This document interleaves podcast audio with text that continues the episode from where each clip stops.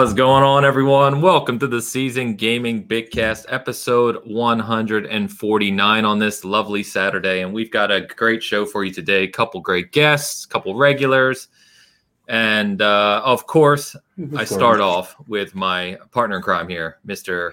Dan Rodriguez, who's playing Yes. with his curtains. What's yeah, going I mean, on? It was way too bright. this is man, you got look at the old Luke getting in here early with this Joe sucks stuff. Yeah, I mean, right out of the Man. gate. Right out of the gate. right out of the gate. He sucks. Yeah, bravo though. so, I how you doing, man? I'm good. I'm here. Just got a dog. It's downstairs. Yep. Uh, Wait, you just got like a new dog? yeah, his name's Bean. He uh he farts a lot. All right. Like I like um, like it puts me to shame. Yeah, I should have named him Bean. That was a huge mistake. Well, he's a he's a cute little dog. Um, just got to get him housebroken. Kids like him. I'm on the fence. Yeah. We'll What type of dog is this? like a black He's a- lab? Like I He's have a a, lab. golden doodle. He, he, he Yeah, bought a highly energetic, Yeah. Yes. fun dog. Yeah. Well, I need to It's lose gonna- some weight. so I can't wait for the rants that are going to hit my DMs here in the coming months. Be, yeah, it's yeah. I mean, already my, my room smells like dog ass. So it's you know we're getting there. Yeah. You're gonna have to get another one and call it Frank. Well, see, I was I was thinking rice. You know, since I'm Puerto Rican, I was going to get like a rice and beans. Oh man. All yeah, right. I'm good. I'm good. joining us uh, for it's been a little while now, Carl, but join us our uh, seasoned gaming senior contributor, and we like to call him our a tech expert in the house is forward slash users forward slash Carl. What's happening, brother? Not, I'm, I'm good, man. I'm good. It's a it's a, Saturday evening here in the UK. Uh, weather's crazy. Looks really sunny outside, but it's actually minus one. So it's figure. about 30, 30 degrees Fahrenheit here. Yeah. Whatever that is. Yeah, yeah, yeah, yeah. All good, all good. Just uh, itching to get talking about the the news. Yeah, man. Yeah, we got a we got an interesting topic today, of course, which is uh, kind of in the news everywhere. I know Joe's probably talked about it about fifty times already. so uh, you know him well. He's been here many times. Mr. Bad Bit, host of the Trophy Room. How you doing, brother? You know, I just got to get this off my chest. We've done two episodes of Cast Co-op, which have been fantastic. Um, and you know, everybody, everybody's talking about it. Everybody's anybody who's anybody's talking about it, and I, I love the reception that we've been getting so far, despite having Luke on the show because Hey, we all even know, with the anchor that is Luke. yeah, he's just sucks, and he You really, ought to sucks the know. energy out, man. Exactly. He should know his place by now, and he just doesn't. And like I keep telling him, and it's so annoying. I'm like, Luke, your mother has to stop calling me. Okay, she just has to stop. The woman is insatiable. Insatiable. What'd you say the other day? It's those Spanish lips, man. Exactly, man. Oh, yeah. but good to have you back, man. I know uh, you were jumping around multiple shows, and uh, yeah, uh, obviously we having you on because uh, the big topic today is going to be around PlayStation uh, and PlayStation's direction, and a lot of news this week to cover on it. So, um, you know, I know a bunch of shows are talking about that. So if you uh, if you prefer the uh, hyperbolic PlayStation is dead show, uh, you've probably come to the wrong place. We're going to talk a little more seriously about it. Um, so let, let's just cover what has happened this week, which funny enough, Joe, as you just mentioned Cast Co-op, we talked about it Thursday night and then all this stuff kind of happened right after and, uh, and made us seem a little prophetic. But anyway, well, uh, let's go through it. So let me run down this list, guys. So we know that MLB The Show was kind of last week's thing, and that was big news because PlayStation game launching on Game Pass. We already covered that. Then came out this week. Jeff Grubb mentioned that uh, Kojima is in fact working with Xbox on publishing his next game, whatever that game ends up being. No further details at this time, but obviously that's big news. Kojima's a you know one of those names in the industry that pulls a lot of weight. Um, even though you know, as we've talked about before, Death Stranding, um, I don't think landed it as big as they had hoped. It didn't meet its initial sales targets. Um, so you know, we'll see what becomes of that. But a lot of people look at Kojima as, you know, very, very significant. Uh, Deathloop, their uh, May exclusive from Arkane, was delayed till September. And then the big thing, of course, was yesterday. Uh, Bloomberg article. Jason Schreier uh, wrote a article about PlayStation's direction with interviews and discussions from several of, well, not several, a few of their studios, um, including Sony Japan Studio, and clued people in on a couple facts that we didn't know prior. Uh, one is that Bend Studio, who's responsible for Days Gone, uh, which again wasn't the most critically well received game of the first party selection from PlayStation, uh, but you know it does have a pretty strong fan base. That they pitched PlayStation a sequel to begin working on a sequel back in 2019, and uh, PlayStation has not approved that. So a sequel to Days Gone, at least at this time, is not happening. Uh, they also have an internal team um, that was started to work high level on a. Um, they looked at Uncharted, but they ended up going with Last of Us One remake, wanting to remake it for the PS5 generation with new technology and a new engine. So that was being pushed forward over the last two years. Uh, it was halted briefly because that team was then pulled over to help with Last of Us Two uh, to get that out the door. But since then, it kind of has been handed over to Naughty Dog, this Last of Us One remake, and the most of that small team, uh, including the leads of that team, the game's director and the head of the team, have left the company. Um, so that's a, a, little context if you weren't aware of all that. But I wanted to set that up to basically ask you guys and start the discussion on. It's pretty clear from what we've heard here that PlayStation is doubling down on the whole uh, we want to make big AAA blockbuster experiences. It did very well for them in the PlayStation 4 generation. Um, they're staffing up some of their major studios. Studios like Naughty Dog are looked at as their kind of pedestal studios to develop some of these games. Um, I'll start with you, Joe. Um, mm-hmm. So, is, is PlayStation's focus here on doubling down on major blockbusters and pulling, uh, at least seemingly, we don't really know at the end of the day, but at least seemingly pulling away a little bit from the smaller studios who have developed games like Everybody's Golf, Gravity Rush, um, you know, some of the stuff Sony Japan Studio did. Is that an issue in your mind? Um, and does it mean that PlayStation is dead now or a year from now? uh, give it, give it a year. Give it a year. Uh, no, I. There's been a lot of talk about like the future of AAA games. Like a lot of po- people pulling up the Shawn Layden quote that says like, "Yeah, we we got to kind of start making these things uh, shorter with smaller budgets."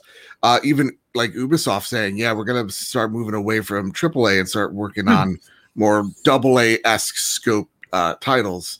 Yeah. So with shorter development times. Yeah, with shorter development times because it is getting too expensive to create. These games are it's a lot of them a little bit too ambitious and a lot of them uh, really not even ambitious, ambitious in scope, but playing it safe when it comes to mechanics because they can't really afford taking any risks. So when we take a look at what you know PlayStation's uh, strategy is for you know their generation it is it, it doesn't seem like it is sustainable anymore.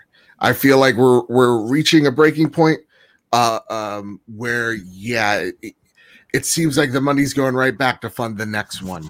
Um whereas you know they're they're not able to take the risks and get weird with uh you know let's just say um you know like a, a team Ico game or you know name that PlayStation uh, Japan studio game.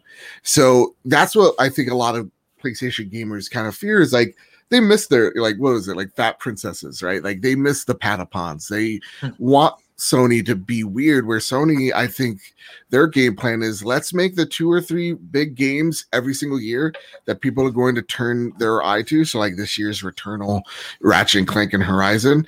And let's then at the same exact time make third party deals with you know uh with AAA developers like your Capcoms or your Bethesdas and then we'll find the indie games that speak to the PlayStation audience through literally Shuhei's team. So that's how you get your Kena. That's how you get, you know, your um your Bugsnax. That's how you get your Oddworlds. that's I think their strategy. Is like if it ain't broke, don't fix it.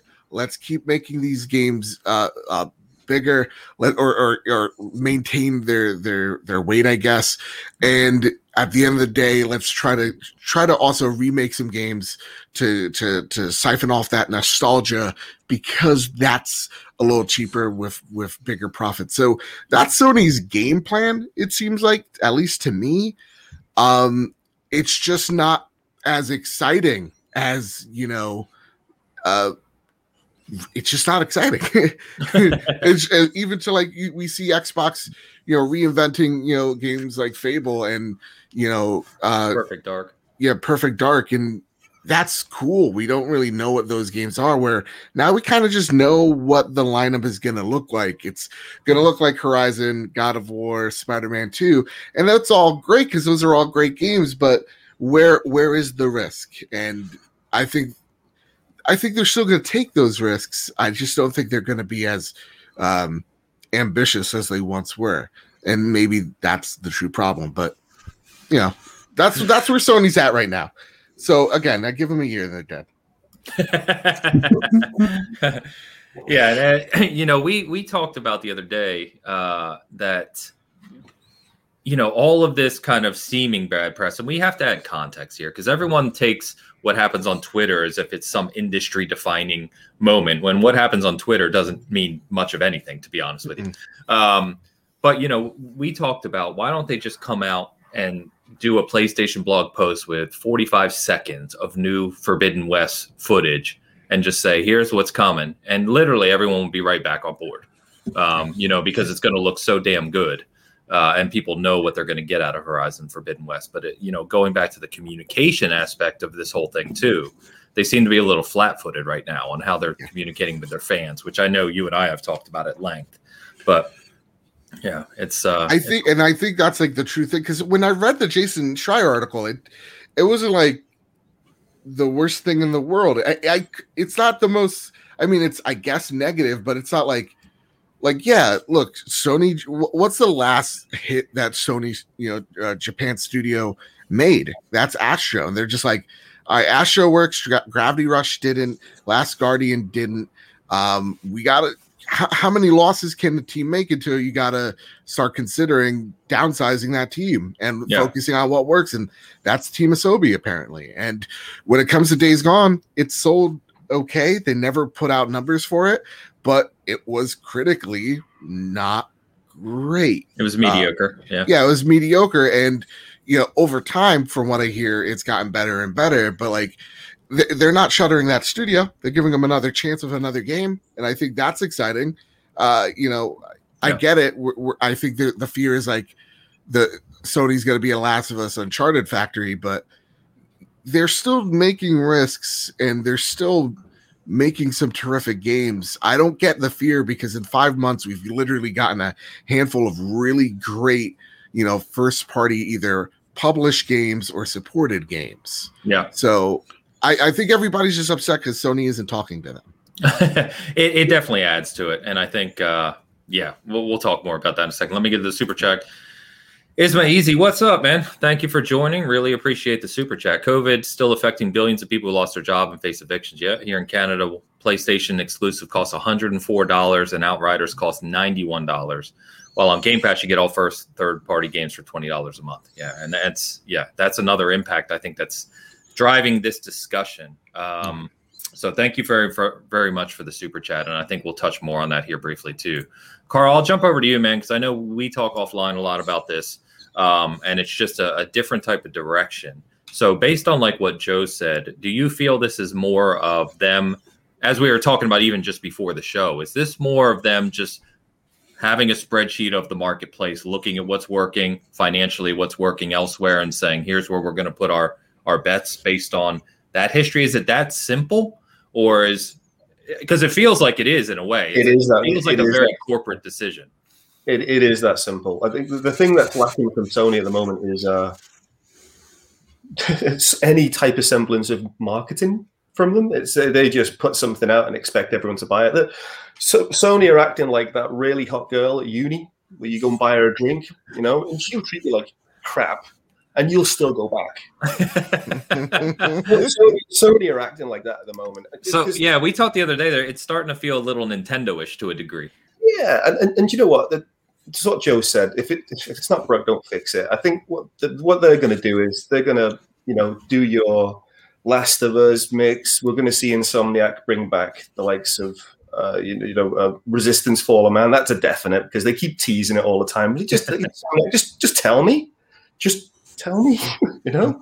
Um, so got, we're going to see that. We're going to see uh, probably metal, you know, twisted metal. We're going to see some of these real sort of tentpole titles from from Sony this generation come back round again. Yeah, definitely because they're, they're, that's Sony's bread and butter. Okay, yeah.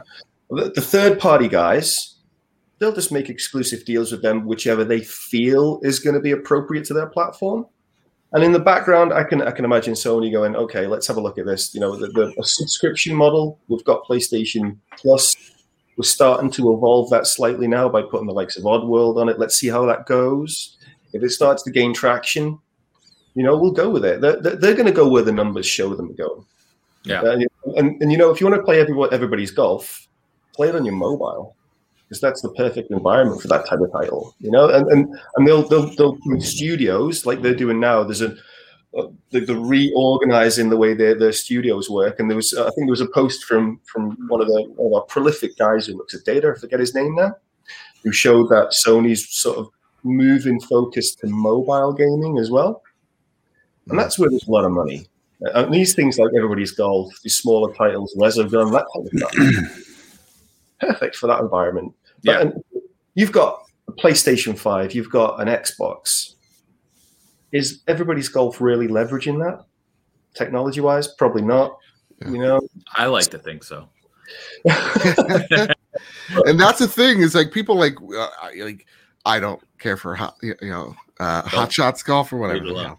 I golf stupid, and um, you know I, I I'm not a fan of that show. I don't know why I keep inviting guys. I, I, don't know, guys. I don't know. but, like, there's a reason why they're not getting a sequel. That game, even even uh, I think it was like a budgeted forty bucks, didn't do the sales that they wanted or needed it to do. So I like it makes sense that they have to refocus and make sure that these games are big hits because again, games are just getting more expensive and more expensive, and that's why I hope their answer to Game Pass is a little sooner rather than later. I agree. Yeah. yeah so it's it's interesting because uh, what was it? David Jaffe came out um, on a show the other day. I think It was yesterday, really? the day before, and kind of let slip that he knows he's talked to people at PlayStation, and they do have a response to Game Pass that is in the works. Yeah. Uh, no details, no idea what that means or what it looks like, but uh, obviously, you know, with the disruption that Game Pass is causing right now, I would say again, it's going back to Sony looking at the numbers and saying, okay, what what in this vein doesn't have to be Game Pass, but what in this model, this vein, this direction is going to make sense for us.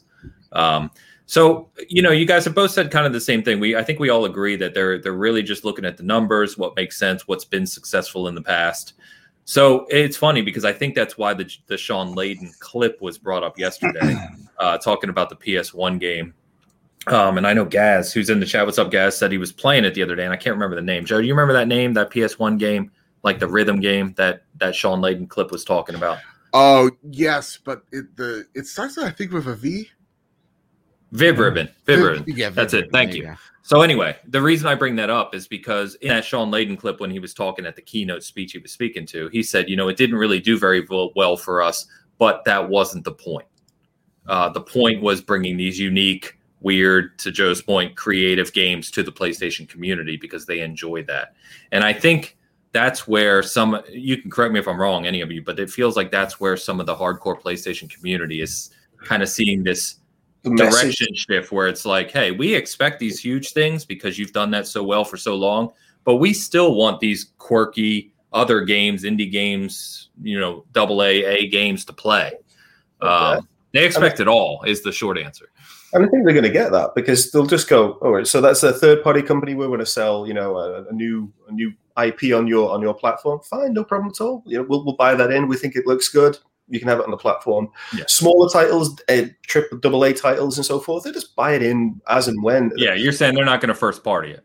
Yeah, that's exactly that's exactly it. I think yeah. we're expecting Sony to own it and be, and, and you've got this exclusive mentality. Yes well, they, they're the ones who drove that. and, they had to. Well, if you, if you dial back, they had to because the yeah. 360 era and what Microsoft did to Sony during the 360 era, they nearly killed killed Sony during that era. So th- that's why they focused on the the first party studios. So, but but you know, you, if you can buy it in, buy it in. You know, don't you don't have to create it in a first party studio. Yeah. and I think um, I think you're right. By the way, Asa, what's going on, guys? He said Gaz was not playing Vib-Ribbon. Um, chat, what's going on? I'm trying to keep the conversation rolling. Let me get this super chat. Very generous, Master Clown. $20 super chat. You didn't even say anything, brother. But uh, appreciate you coming by. Super appreciate the super chat. Um, that's that's very generous. So thank you for that. Um, you feel free if you meant to type something and mess that up, feel free to type it in chat and I'll keep an eye out for it and we'll we'll touch on it. So thanks again. Um, damn it, that made me lose my train of thought. Oh, uh, third party deals. Um, and Dan, I'll jump over to you here too to get your thoughts on everything we're being discussed. Uh, we're discussing is it does definitely look like because we've already seen it, right? Final Fantasy 16 is a huge one. Um, Forspoken is a two year, two year exclusivity deal, which is Ooh. something of the likes we don't normally see in the industry. So it seems to be pretty clear that Sony, to your point, Carl, is really doubling down on a first party perspective of what they do best, which are these big tentpole titles and all those other gaps, which is kind of funny, Dan, because it's what we've talked about with Xbox doing their first party for Game Pass and really kind of building that flow, and they're going to fill gaps with third party games.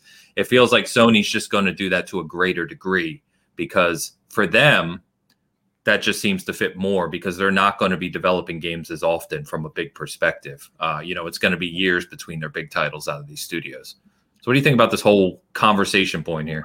I think that it's kind of, man, it's it's so there's so much I want to say.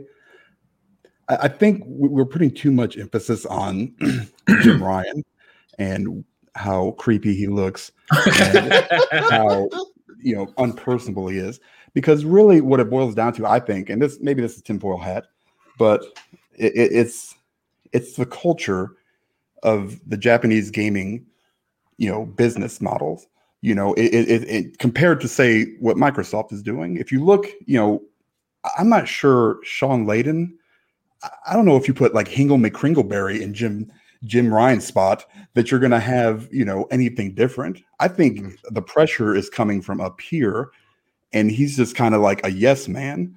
You know, you you move Shu to the indie studios, right? So now they're kind of almost going away from that, you know, from what the Bloomberg article says.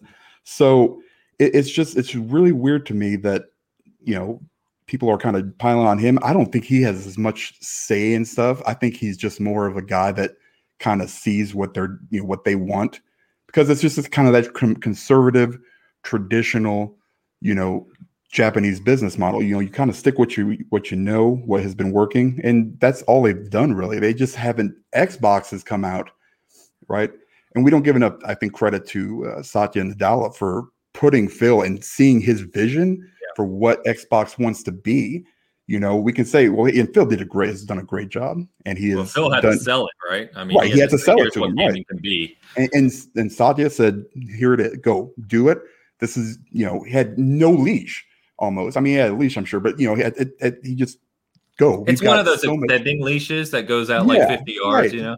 exactly. So can, I think Jim Ryan's on a much much tighter leash. You know, Sony income. You know, their revenue streams are basically X or their their electronics, and you know the PlayStation model. PlayStation's Those are a two, much bigger part of their revenue. They're actually almost even. If you look at like the the the charts, they're the the electronics is like basically it's like one tr- two trillion yen or something like that. I don't know what the hell yen transfers. They're a production company at the end of the day as well. Yeah, we, we yeah, looked up much more, the other day. They're, yeah. What were they, Joe? They're like eighty billion yep. market cap. Oh yeah, yeah, yeah. I'm not saying they don't have money. I'm just saying they have to be more conservative. Oh when yeah, got, you know, yeah. I mean, Xbox doesn't even come in top three of their Microsoft revenue stream, and it, it's it's and they can continue to take these chances that they have, and it's been great for us. Yeah, because we've gotten some amazing you know results out of it. We've got you know we're starting big bigger games and Game Pass that aren't first party games, you know, and, and everything seems to be working out great.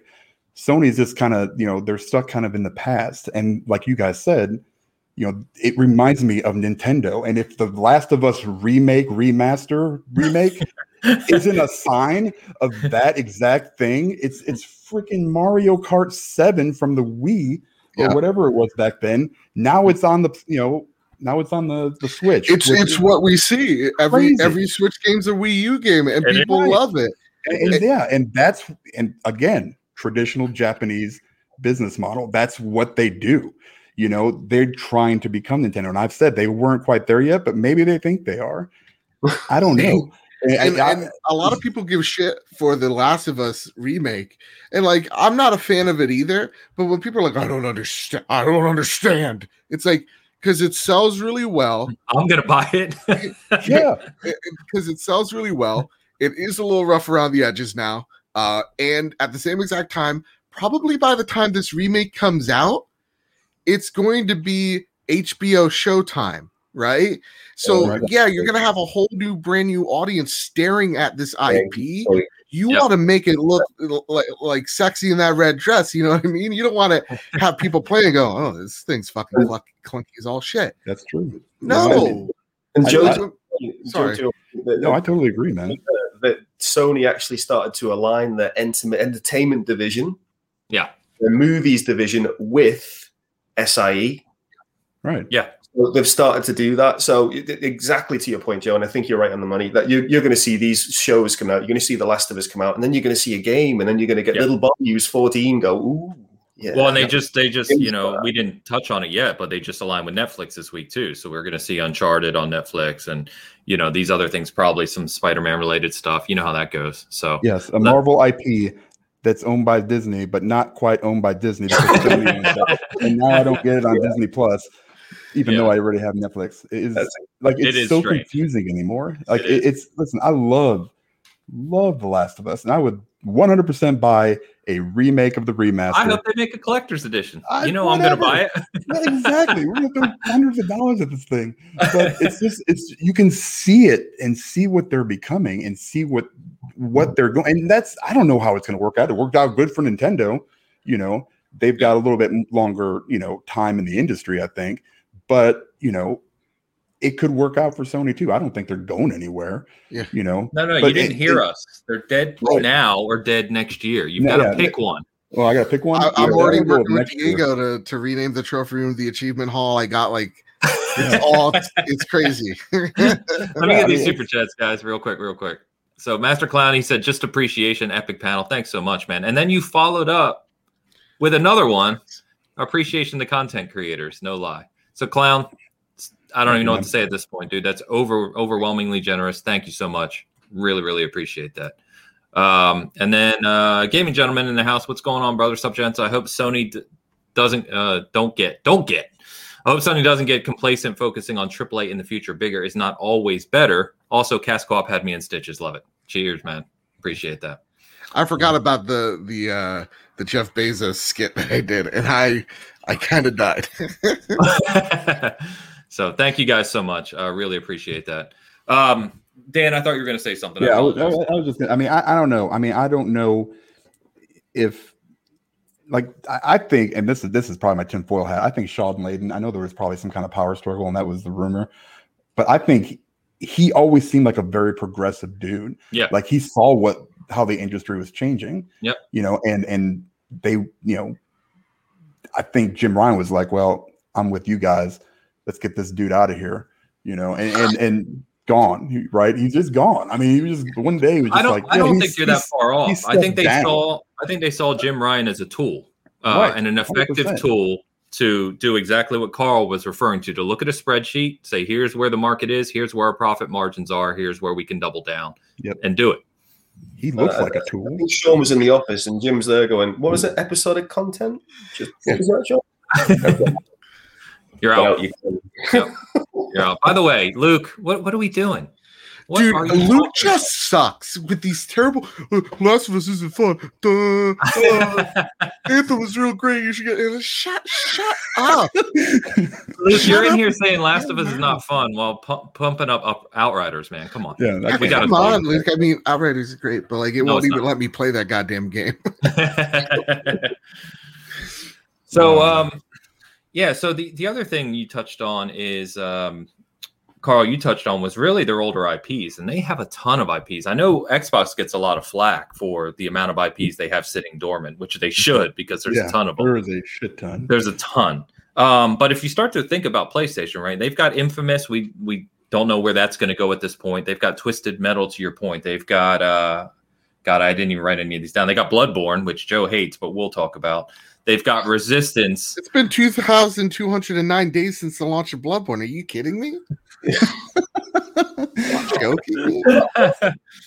um, I but I mean, they have you know they have a wealth of IP. Syphon Filters, another one, right? Yeah. Um, a ton out there that they could do more with. Um, so you know, we heard for years, and I again, I think rightfully so, that Xbox was Halo, Gears, and Forza. Halo, Gears, Forza. That that was their big three, and they focused too much on those three IPs, despite them, as we know, being worth for Forza. I don't know what it's worth, but I mean, Gears and Halo both are worth billions of dollars. Um, but from a fan base perspective, it can get a little tiring, right? And that can wear out your IP if they're, especially if they're released too far. Do you have any worry that with Sony's focus, and to your point, Joe, talking about God of War, Spider Man, Horizon, God of War, Spider Man, Horizon, that the you know we could go down that same road, or does that not concern you at all? You're on yep. mute, brother. God damn it! I was struggling to open this goddamn bottle. It's Luke Lewis' fault. Um, I was I have a phone call from Luke's mom. Is what? Lady, settle down! Oh my goodness! goodness I'm um, recording. I oh know. Goodness. Anyway, um, she's my little Georgia peach. So, the, what I want to get out here is I only have that fear for you know The Last of Us and Uncharted, really um, to get getting that fatigue uh, because Uncharted 4 did not speak to me as as uh, the previous iterations. And you know Last of Us 2 I I, I loved but they took some chances there. And uh, some of y'all sent me you know essays about your don't thoughts on that. don't get me started on Last of Us 2 exactly. So you know well you love golfing so much you calm it down calm anyway. it down no no no, no. Uh, that's it. But like when it comes to like Horizon, yeah, give me another one. When it comes to you know God of War, Ragnarok, give me it. Like Spider-Man 2, absolutely. So when they're like, oh, they're just being sequel heavy, I'm like, dude, this is the this is the second Horizon. This is like the the second rebooted God of War. These these these games have four, you know, ish years apart from each other. Like I don't I don't feel the fatigue there. And I think the thing that people keep missing out on is there are still teams making original content like yes. Bend Studios, and I mean we're getting Returnal uh, in in just a few weeks. Like they are taking chances. So I, I don't know if I if I am that worried about the fatigue. I'm just worried about the direction of them getting complacent and um and and not going with and i think everybody's now started to kind of see it unless you're that delusional that they needed to go into a game pass model. When archimedes told me like a game in germany costs i don't know 90 shillings whatever they use over there. Bismarck coins whatever. It's euros like, man. Come on. Shillings. Oh, like, it's you know it, it, is like a holy shit that does change the conversation. Because if you're then just buying the two three you know uh you know games games a year that's over 200 whatever imaginary money that is. And that's that's a lot for someone. And to then say well there's an alternative and sure these games might not be as like you know impressive i guess as a god of war or whatever it's still you know 20 euros a month or whatever.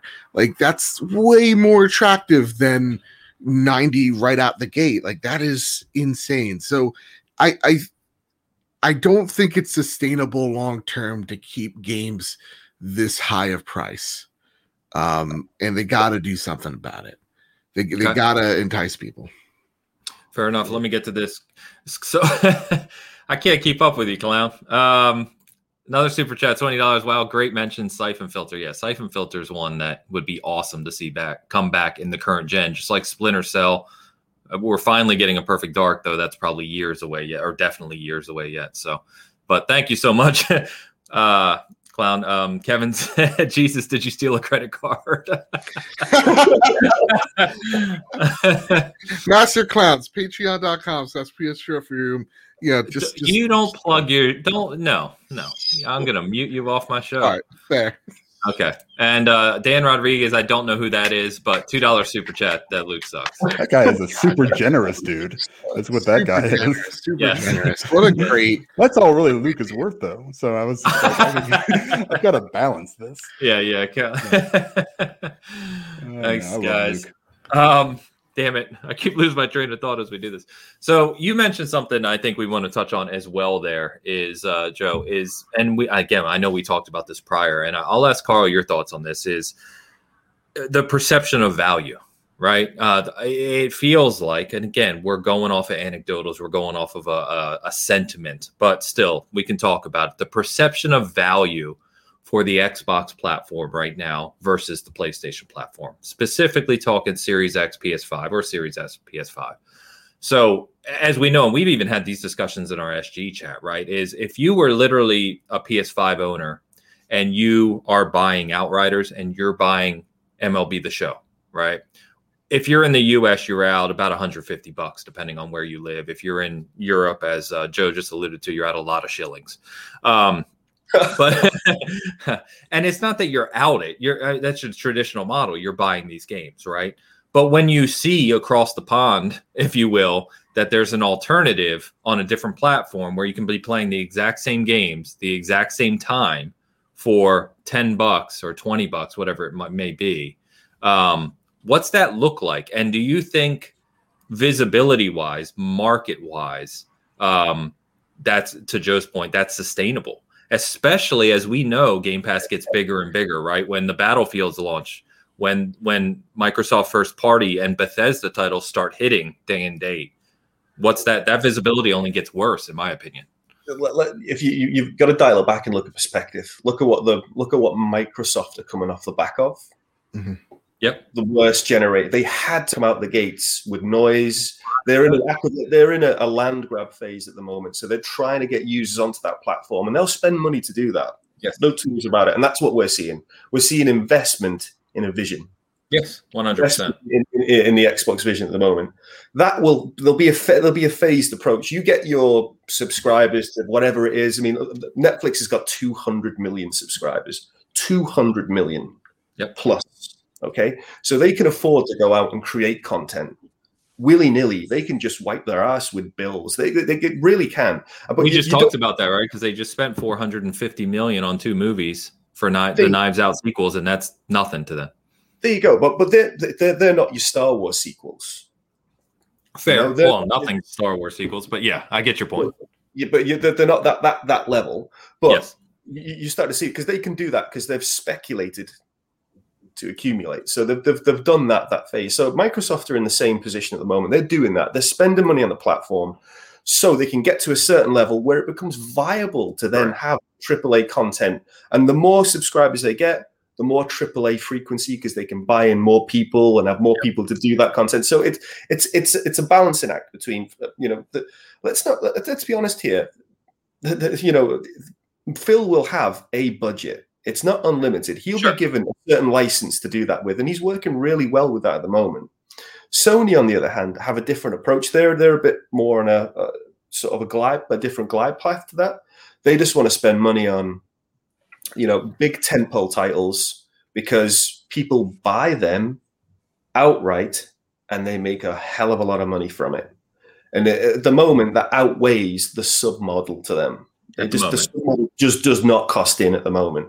When they get to a certain point where they look at Microsoft, or you know, or, or they they start building their own platform, they can start to move move, move across and start to balance the books a little bit. But Microsoft at the moment, the all the marketing, all the narrative, all the noise, all the cheer is because of Game Pass. When when I think of Microsoft now, I don't think of the Xbox, and I'm pretty peed that Outriders didn't come to PC because I've got Game Pass PC. Just wasn't there, you know. And I would have tried it if it was It's part of the sub. I would have You tried it. saved yourself, so don't worry about that. Yeah.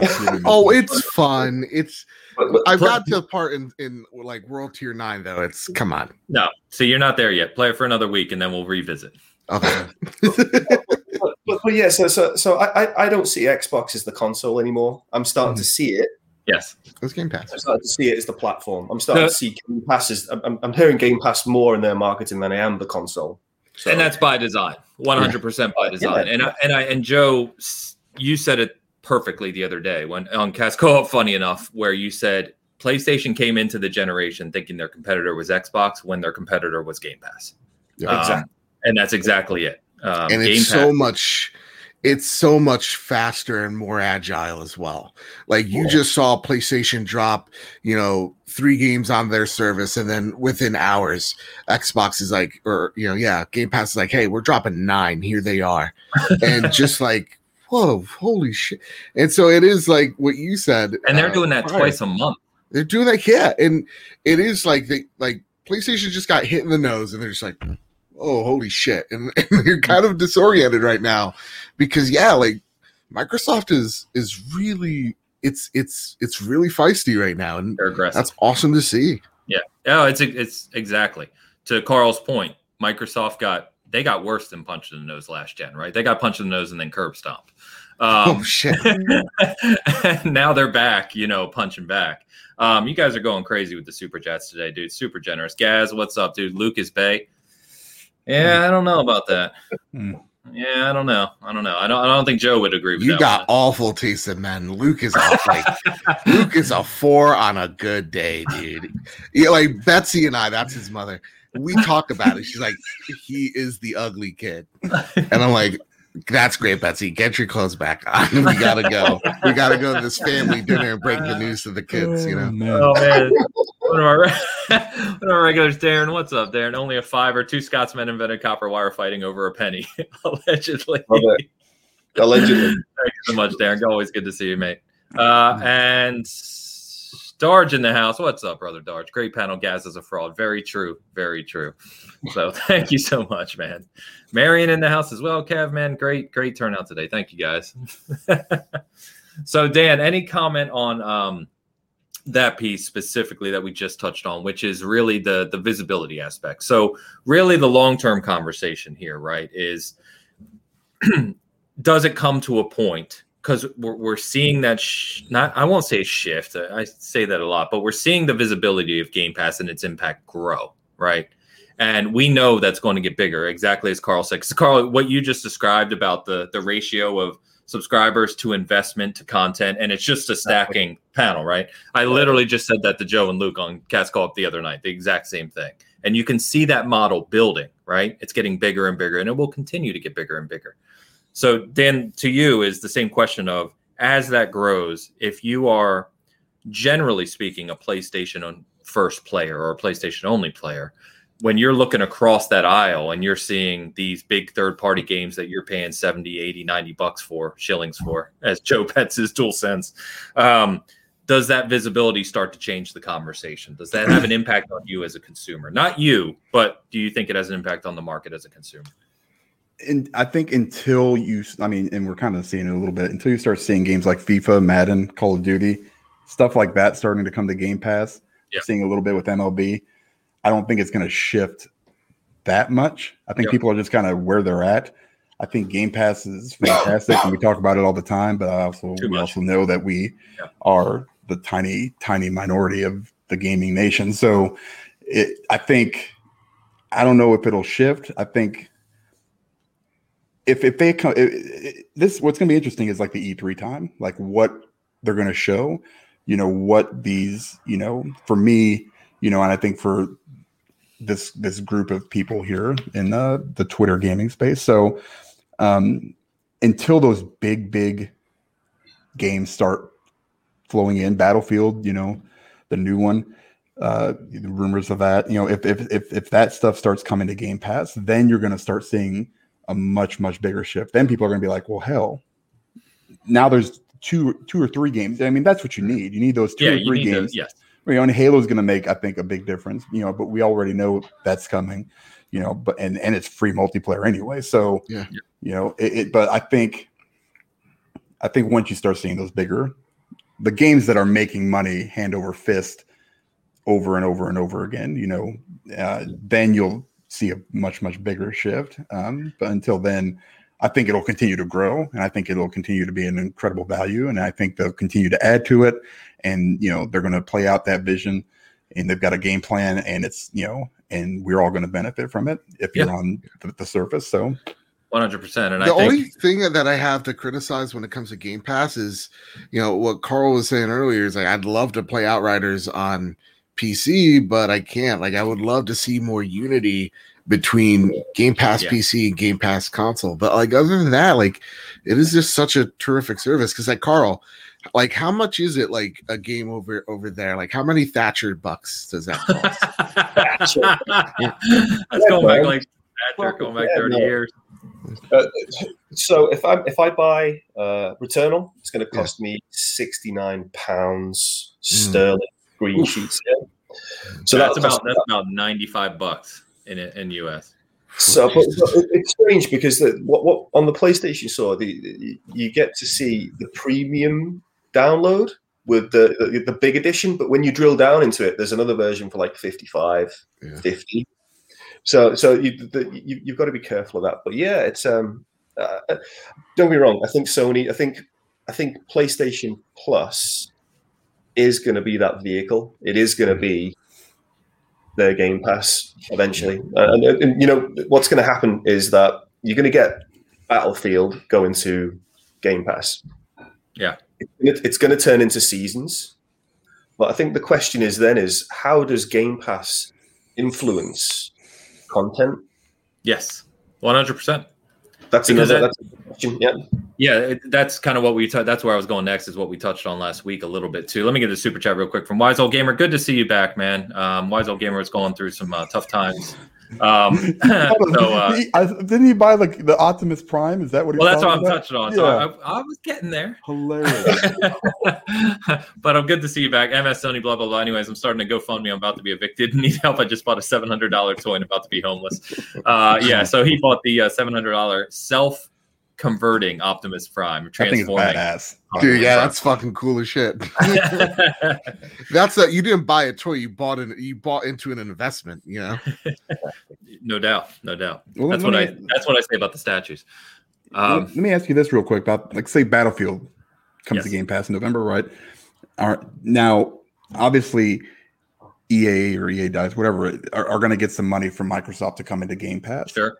Right do I, what I'm curious to, you know, because we we know all those. It comes from microtransactions. You know, that's where yes. they're going to make their big money. Why not make it free to play?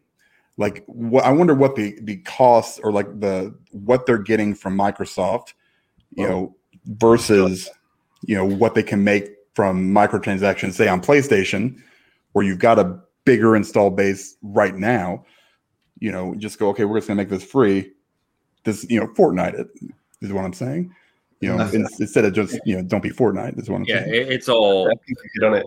Free, yeah, free it, like, is, it's free to play is a disruptor to Game Pass. It's a disruptor to PlayStation Plus.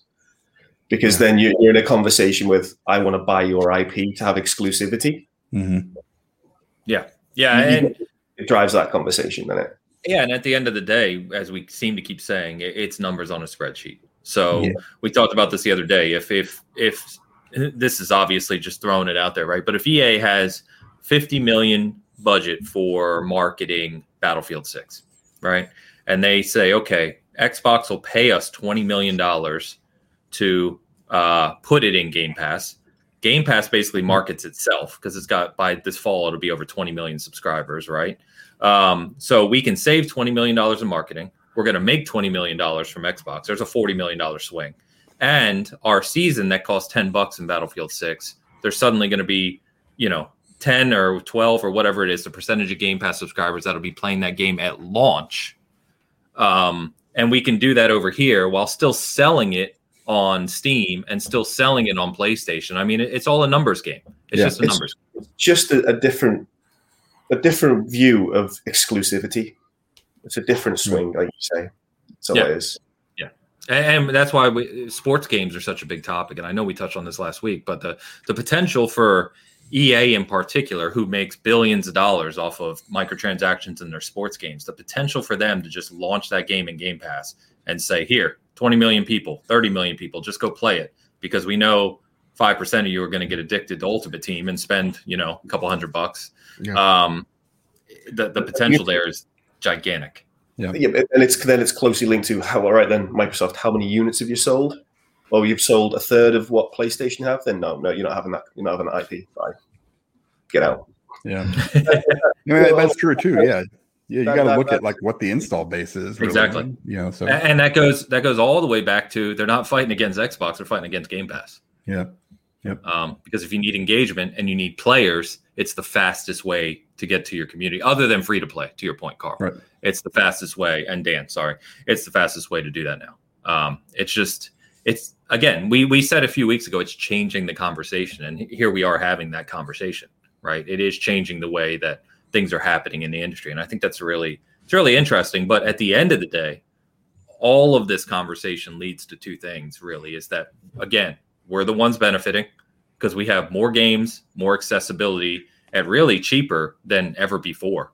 Yeah. Uh, I was talking to someone the other day. I, you know, a Phantasy Star Two that my mom bought for me in 1990 was eighty dollars in 1990, which is like 140 bucks now or 160, something like that. Uh, and that was for this Mega Drive Genesis. Um, whereas now, you know, we're paying 15 bucks a month for Game Pass at most. I'm not paying $15 a month, but you know, that's the MSRP. Um, and look at the games you're getting. You know, you're getting just endless hours of entertainment. Um, and then two, the other point is, um, you know, I think we've concluded here that PlayStation is in fact dead. And That's true. Um, yeah, I'm, I've got a PS5 for sale if anyone wants it because it's useless at this point. It's a paperweight. It's done. It's That's not it's a that's a desk weight. What that thing is. Like a desk But, smasher. I, I got a question for you guys. Um, anyone answer it? Does PlayStation actually respond to this article or no? No. Do they could just yeah, just keep mum?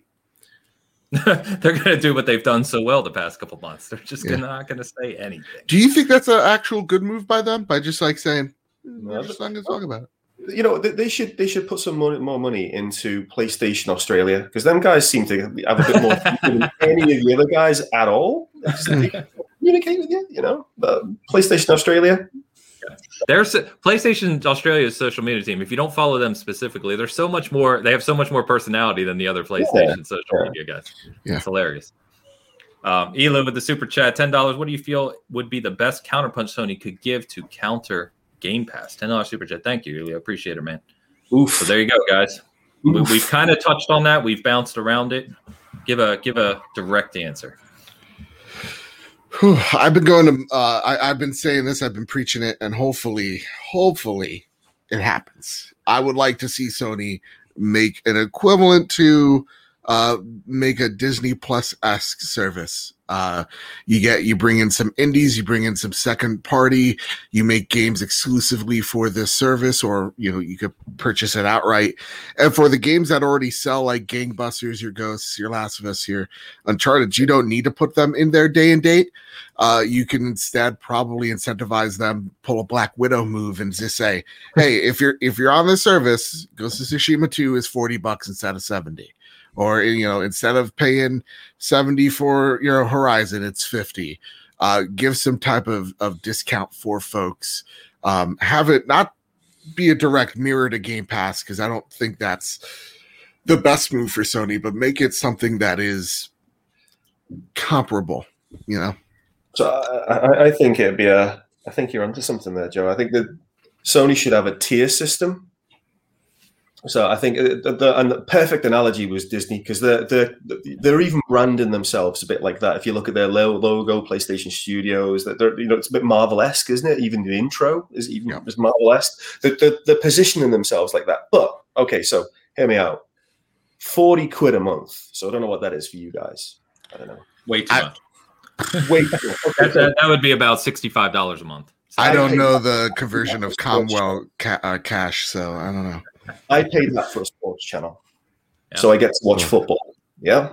Yeah. Yeah. If I pay, if I paid forty pounds a month, and I get day and date, all Sony's new shit that comes along, Yeah. I'm in. The I mean- platinum package. That's way too much money. Uh, so- so I, I can see Dan like having a heart attack because I, I once said Game Pass could go up to like thirty nine ninety nine a month if it included Ubisoft Plus and EA and some other things, and Dan almost had a heart attack So even though he spends about nine thousand dollars a month on games, he's right. worried about forty dollars a month. That's insane to me. Insane well, because number one, if, if you're paying forty bucks a month, spend a month. But yeah, listen. what I'm trying to say here, that's what that's four hundred and eighty-ish dollars a year. Yeah, a year for so that that would be eight, three exclusives. That's that will games. cost you. Eight right games. now, let's, let's assume that Sony puts out three or eight first-party banging games. Then yeah, if that's what they're gonna do. But if I'm getting and three, EA, and uh, the EA play, I don't care what anybody says. That's garbage. That's it is garbage it is service. Not, you're right. It, it has never great. been good. It, it just got good when it came to Game Pass, right? Because it started getting included, and I'm not paying for it anymore. Yeah. That's that's why it's okay now. You know, we got now we get Madden six months after release or whatever it is, four months after release. But no, absolutely not. I'm not paying that much for anything that Sony puts out if it's going to be 40 bucks a month because they don't put out enough games consistently yeah. to I'll justify my purchase. I mean, you can see with PlayStation Plus, like with just a 60 buck a year service, you got some really terrific games in there. Like, you Especially know, lately, yeah. Yeah, I mean, damn, it's it's been a it's been a really great 5 months. So like they could definitely make a a, a, a compelling service if they wanted to, but it's the it's the reluctance to that is annoying. Yeah, I think I think just waiting for, for, for, the market to be ready, and then they'll do it. The numbers say it. They're still they're still in a, a stage of um, we're just launching. We don't really have a, a, a whole suite of content just yet, so it's not the right time. But as soon as you know, they could flick a switch tomorrow, and they could just say, right, all of our back catalog for like The Last of Us and all this stuff, and PlayStation Now is now fifteen dollars a month or fifteen pounds a month for me. All of a sudden, where I'm at. Yeah. that is a compelling yeah. event, a compelling value proposition in yeah, the market. Because PlayStation Now is not a compelling value, at least not right now. The content's just not there. But yeah, they could 100. percent so, uh, well, we'll stay on that a bit. Wise Gamer, thanks for the super chat, brother. Does MS even need to buy traditional exclusivity? Isn't releasing day and date on Game Pass the same as pseudo exclusivity? Yeah. Yeah, so to a degree, right? As yeah. that percentage of Game Pass subscribers to Xbox owner slash live, you know, um, increases, right? The gap closes, I guess you could say. Uh, and that also goes back to what uh, Carl was saying about and Joe about hopefully we see because right now they with Game Pass they do the whole console, PC, and cloud, right? Hopefully it's just Game Pass eventually just kind of goes away. You know what I mean? Like PC and console are day and date no matter what it is. Yeah. And eventually, I think we get to a place where cloud is supported as well on that same date. Um, so yeah, I could see that. What do you guys think about this? Pretty much, yeah. I mean, he's right. He's right. He's right on yeah. the money, dude. Like, I mean, look at uh, MLB the Show. I think is how many of us. I'm trying it out. I don't even really care for baseball that much anymore, and I've never played that game before, and I'm going to be playing it. Uh, PlayStation guy playing that on Xbox is to give it a go. How many people are going to be doing that? Uh, I mean, anecdotally, quite a lot. I've talked to a lot of people who had no interest in buying this game, but because it's coming to Game Pass, of course they're going to try it. Yeah. Um, I was going to buy it just to play with friends because I don't really care for baseball either, but baseball games are fun. Um, Bring was, back was, steroids. Honest to goodness, that's when baseball was fun, right, guys? when everybody was juicing. Yeah, absolutely, absolutely. Yeah. But I, so I get a little angry. Like, come on, ah, I want to see home runs every inning. I think it was I think it was Bill Burr who said, you know, every generation has their cheats. He's like back in the '70s, everyone was coked up, hitting balls over the fence, cared, you know, like yeah, exactly. Whatever gives you the edge. Yeah. What did what did Armstrong do? He, he he put in new blood in his body during the during the races. That's crazy. I wouldn't do that. That's why I'm not biking the the France, the French mountains. You know, the, the, the France. You're not biking the France. I'm not biking the France. Maybe the Newark, but not the France. and let me get the Mr. Pompa himself. What's up, brother? Uh, this mirrors last year with the consoles. Xbox was showing a ton of things. Sony was quiet. People were panicking, and then once Sony showed the console, they were back on top. And keep on casting that co-op. God bless. Thank you, brother. And, and, it's true. We we said that, right? Like, yeah, there's this kind of weird sense among the Twitter verse of panic right now at PlayStation. But as soon as they come out and show Horizon, as soon as they sh- come out and show God of War or Spider Man, it's just gonna that's gonna fade that's into oblivion. Yeah, like like are, is anybody doubting that when Spider-Man 2 comes out, it's not going to do just as good or if not better than the first one? Now it's going to depend a little bit on whether they go, you know, PS4, PS5 or just PS5. I have no idea. But that thing's going to sell like crazy because it's fucking Spider-Man. God of War is going to sell like crazy because yeah. it's Spider-Man. Sony doesn't really have to do anything. They can stick with what they're doing. Xbox is just making these moves and it's making them look amazing and it is but you know yeah. and i think that's why a lot of people are down on them because they're like hey what are you doing it, it, you know, it's different right it, yeah. it's a change and so people are are not used to this uh, right. but it's exactly what carl said my uh, xbox had to do this they did you know they they need to change they need to evolve they needed to to come into the marketplace and say hey here's what we're doing for fans whereas uh, sony had built up that good you know that good reputation over the last generation. Kev, what's up, man? Jim Ryan could wake up a Shawn Layden tomorrow and everything could be fixed. man. uh, Pixelbit G, what's up, man? He said most Sony can get 9.99 a month, but they need games that are better than single player story games. Oh, that's debatable. Xbox is smart because it's focused on RPGs, means they will have games you can't beat fast. Uh, eh, I don't know. Uh, it'd be interesting to hear what you think about that. I one. haven't seen a single me. game like that come from Xbox for I don't know, last generation. I mean, it, it's just never been.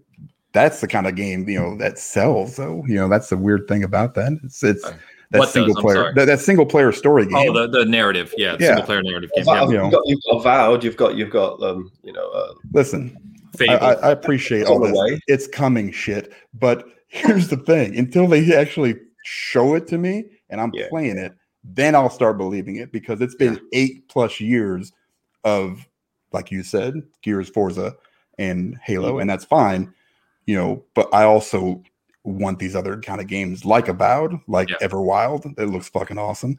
Fable, you know, that's I want to see that stuff, man. Yeah, absolutely. Yeah, you know? Pixelbit, I see you follow this up. I wasn't disagreeing with your concept of obviously, you know, an RPG, especially something that Skyrim esque, right? Starfield, another oh, one sure. that's coming, right? People spend thousands of hours, hundreds and thousands of hours on that. I think the point we were talking about is that the engagement in those games, yes, they'll continue to play them. Yes, they'll play them via Game Pass. Yes, that will make them happy. But there's no recurring uh, revenue stream there, right? Game Pass is the revenue stream. We were talking more about other games that launch in Game Pass where there's additional rev- revenue streams within the game, right? Mm-hmm. Um, yeah, so th- those are kind of different. That's the only concept I was breaking there. But I'm definitely with you. Once we've talked many times about once you know, beyond these third party deals, and, and Dan just said it because we we talk about it almost every week, where it's like they're coming. You know, we seem to yeah. we've been saying that for years, and we'll say it one more time just to reemphasize the point: is yes, once those first party hits start coming, and the Avoweds come, the Fables come, the Everwilds come, the uh, Perfect Dark, and all these other things that are coming. Once those start hitting regularly, then the whole proposition of Game Pass and its value even changes further. Yes. So yeah. And yeah. then once once Sunset Overdrive drops on PlayStation Five, then Twitter blows up again. They can blow up. I'll be right there on day one because that game's yeah. awesome. Yeah, that game is so fucking cool. It's awesome. It, deserves, it deserves a sequel. It absolutely does. And and as I'll say this every damn time, there's an outfit in that game called Ainsley's outfit, and therefore it's auto- automatically one of the best games of all time. Oh, okay, okay. Debatable. All right. debatable. That's true. It's debatable. All right, guys. Man, a lot of great conversation. Good to see so many people here. Wise old gamer. When are you guys adding a join tier? So Dan and I have talked about that. Uh, it kind of goes against what we do at Seasoned Gaming. Um, as mm-hmm. much as I love hearing you guys would love to support us even more and kind of having a paid tier um, and, and the fun we could probably do with that you know everything we do at seasoned gaming is about just for the community we we don't you know i can preach it right we don't have ads we don't have monetization we don't have uh, anything even on our youtube videos we don't monetize uh, so that way you don't get those ads every 10 seconds that youtube throws at you nowadays um, it, it's just not our thing so while you know i really appreciate it trust me the appreciation of the super chats and the support you guys give us is fantastic. Like we we can't say it enough how much we appreciate that support. But um, you don't need to spend any more money on us, man. We're we're good. We're fine. We just love seeing you guys show up and and chatting games with us. Twenty five bucks and a New York strip. You're on the trophy room. Jeez, I'm a cheap dick. Again, Dan, Dan, he's asking for money for his show yeah. on our show. I don't I know. Well, okay, or a thirty-five dollar gift certificate to Outback Steakhouse. but seriously, though, thank thanks for the for the comment. I don't think we're ever going to do that. Um, the only way we would ever do that is if we can turn that money around, as we do with nearly everything, and put it back into something else. Um, but I don't know what that looks like. So, anyway, it's great conversation, guys. We talked for an hour on uh, PlayStation Direction and Studios. Um, anything else you guys want to add before we jump over? We got to talk about E3, which kind of ties into the same conversation a little bit. Um, so mm-hmm. we'll jump over there now. Uh, actually, we'll just do it. So E3, guys, E3. It's coming back. It's June 12th to 15th, right in that same time frame that uh, E3 has traditionally been um, you know, kind of the end of the first week or second week of June. So far, uh, Xbox, Nintendo, Ubisoft, Capcom, Take Two, Warner Brothers, um, and a few other smaller companies have kind of vouched their, you know, support of E3. They're going to have conferences, news, what have you. Um, this is going to be handled in a way much more similar to E3, the way E3's been done in the past. It just obviously doesn't have the the local presence at the LA Convention Center. Um, so I don't know about you guys, and I think we we've talked before about do we need E3? No, I don't. I, you know, we don't need to touch on that because I don't think we need E3. But I'd be lying if I said I wasn't excited to see E3 back for this three day span where we have a concentrated a bunch of companies coming together to talk about what they're bringing later this year. Mm-hmm. Um, so, what do you guys think about this? You excited about it? And on the on the side note, PlayStation's not there, um, as they weren't going to be in person. They're probably figuring out their own thing. You know what that's going to look like. Thoughts on E3 doing this digital format, and does PlayStation do their own thing in kind of a, a parallel? I think PlayStation's not doing it because they'll be dead by the time E3 comes out. yeah, yeah. No, it's it, I'm not it, I'm not nearly as excited for E3 anymore. Um, and maybe it's because of the year long break, and we've just had so many little like direct style stuff that I'm fatigued already by the idea. But um, you know, they're smart too. I I, I still don't uh, necessarily understand this digital format and why these companies need to gather together. Um, but you know, to me, Nintendo, Microsoft, PlayStation, any of these uh, groups of folks can make their own event and have hundreds of thousands of eyes on it or millions of eyes on it. So I don't know if E3 necessarily this is gonna be. I, I don't think this event's going to be big to start with, just to see how many of uh, particip- participants there are, and at the same you know stroke, like we got uh, Phil Spencer talking about like, oh yeah, we're we're gonna be here in other events in the during the summer as well, not leaving out Geoff Keighley or maybe their own thing. So I I feel nothing by this news, and it's sad that I'm I feel nothing. You know, we got a ding. I don't know. Uh, that was a big ding. It wasn't me. Was that Jeopardy? Are we on Jeopardy now? Alex? No, oh, no, no. it was my laptop. Oh, ah, okay. So eh, I think it was just binging because it's your time to speak. Go for it. It is binging. So do we need do we need E3? No.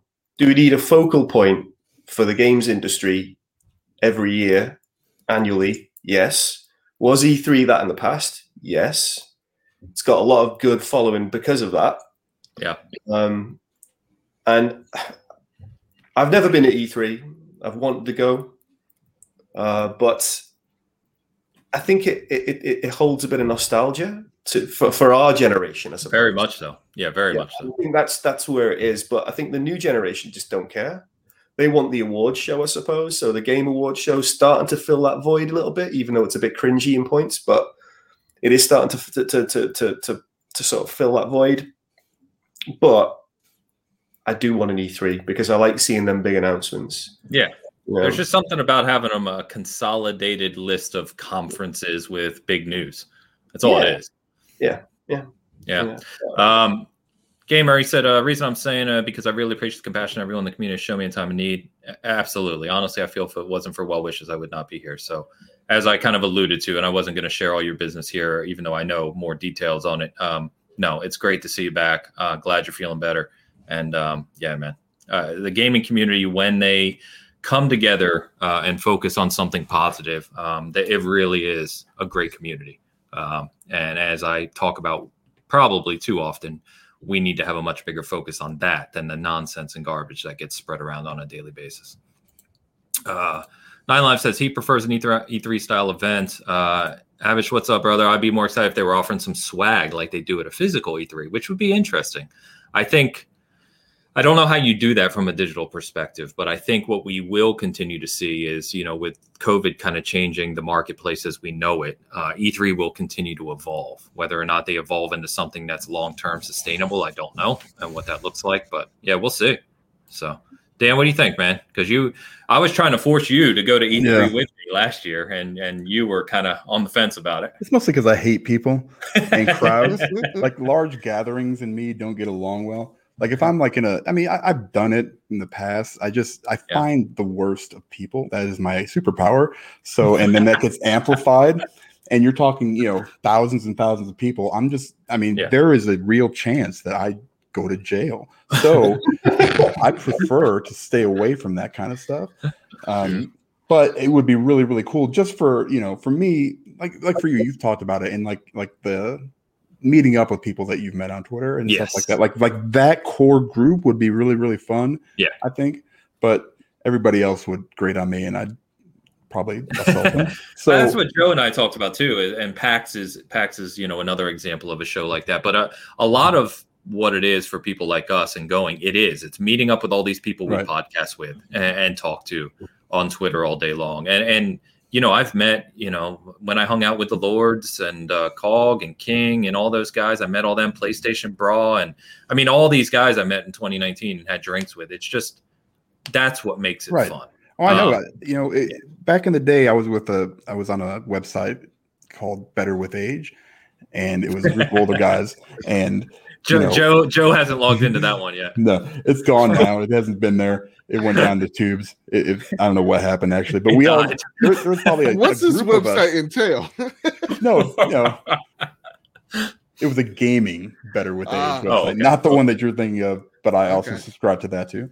Nevertheless, we we we all got together and we did a, a trip out to Denver and okay. uh, went to the Great American Beer Festival, and nice. it was you know we kind of yeah, you know, we we met through games, we met through Call of Duty and stuff like that. But you know, it kind of those friendships are very very awesome, and and you know, and, and they're very you don't get those as much as I think we should. So Great. that's important, I think, to meet you know and have that physical you know event. The digital ones, to Joe's point, I'm tired of them. I'm like they're so like they're they're all over the place as far as quality goes. You know, that, you don't know what you're going to get you know you have and it could be awesome it could be trash but it's i think i've wasted my time more you know between last march and and now. You know I, I'm, I'm i just want those very small hard hitting ones instead of these big giant digital events. If it were in, in person i would love you know because that's the kind of stuff i like to watch even from afar you know yeah. to keep people safe yeah. I think uh, I think um, I think you touch on something that's important there, and it, it kind of goes back to what Joe. Uh, you know, some of the reason around E3, what it could bring to the table here is some kind mm-hmm. of consistency, right? To to Dan's point, we've had tens of different types of digital shows since last year. They've been all over the place in quality, all over the place in presentation style, and it, it's nice during E3 typically where you get the Xbox, Nintendo used to be PlayStation, Ubisoft, Bethesda. You get that hour long or two hour long conference, and you know what to expect, right? You get a few people talking, you get big announcements, big games. It's concise and it's exciting. And, you know, then after those three days, you've got news that lasts for months to talk about. Right. And then you talk about who wins, who loses. Of course. I mean, about, I mean, well, luckily PlayStation's dead, so you don't even exactly. so they're already lost. Yeah, they already you lost. So I'm, I'm sick of these apologists online. so Pixelbit said E3 was a lot more cordial than I thought it would be. Everyone was there to have a great time. Very true. I, have never, I, in the two years, even in the main conference center, I don't remember running into any problems or anything that, you know, anyone that didn't want to be there. Ava says, I probably stood in line with you at E3 2019. Nice. I've, I've actually met people who have seen me in pictures from FanFest and from E3 and said, "Oh, I was right there, you know, right next to you, and didn't even realize it on Twitter." Which bald is- white guy, that must be bald. Yeah. that narrows it down on this. I was gonna say, have you looked at this panel? That's true. Mo in the house, much love, boys. Great show. Thank you, brother. Always good to see you. Appreciate that. All right. Uh, and by the way, uh, last thing on E3, you can register right now. So if you're listening to this and you're someone who runs an outlet or media or something like that, you can register to uh, get notified when that goes live because they are doing a media week again, like they used to do in person. The week prior to uh, June 12th to 15th, that weekend, the week prior, they're going to do media access for I don't know what yet, but they're doing something. So make sure you're signed up. All right, guys. Mass Effect Legendary Collection comes out on my birthday. Comes out on Carl's birthday. There's a they they released the list of uh, changes and kind of gave some look at it this week. It's extensive, far ex- more extensive. I don't know if you guys read through that than I thought it was going to be. Um, goes without saying that Mass Effect One is getting the bulk of kind of those quality of life updates, right? Certain. Why? Why is that? Because it needed it? No. Yeah, it, it did. Yeah. Yeah, it, it has the yeah, it has the best story, the best characters, terrible. the best enemy. so terrible. you know, bring it up to Mass Effect 2's level, really. Yeah. yeah exactly no, Mass Effect 2 has said balance issues. And exactly it.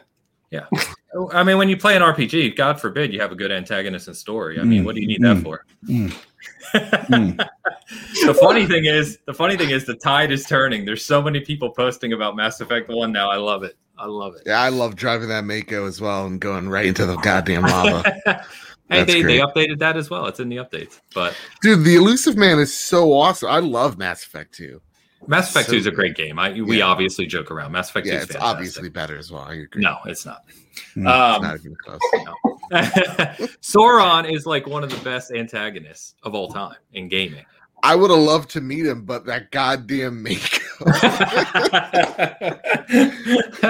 there, I, I couldn't love, make it through. I couldn't make it. I kept I, killing myself, dude. I, I remember it's like this is like thirteen or fourteen year old Joe, and I'm just like, I'm like, what is hell with it? I remember I like I died to the lava like eighteen times. I was like, I'm not doing this. I'm not doing this, and I just gave up.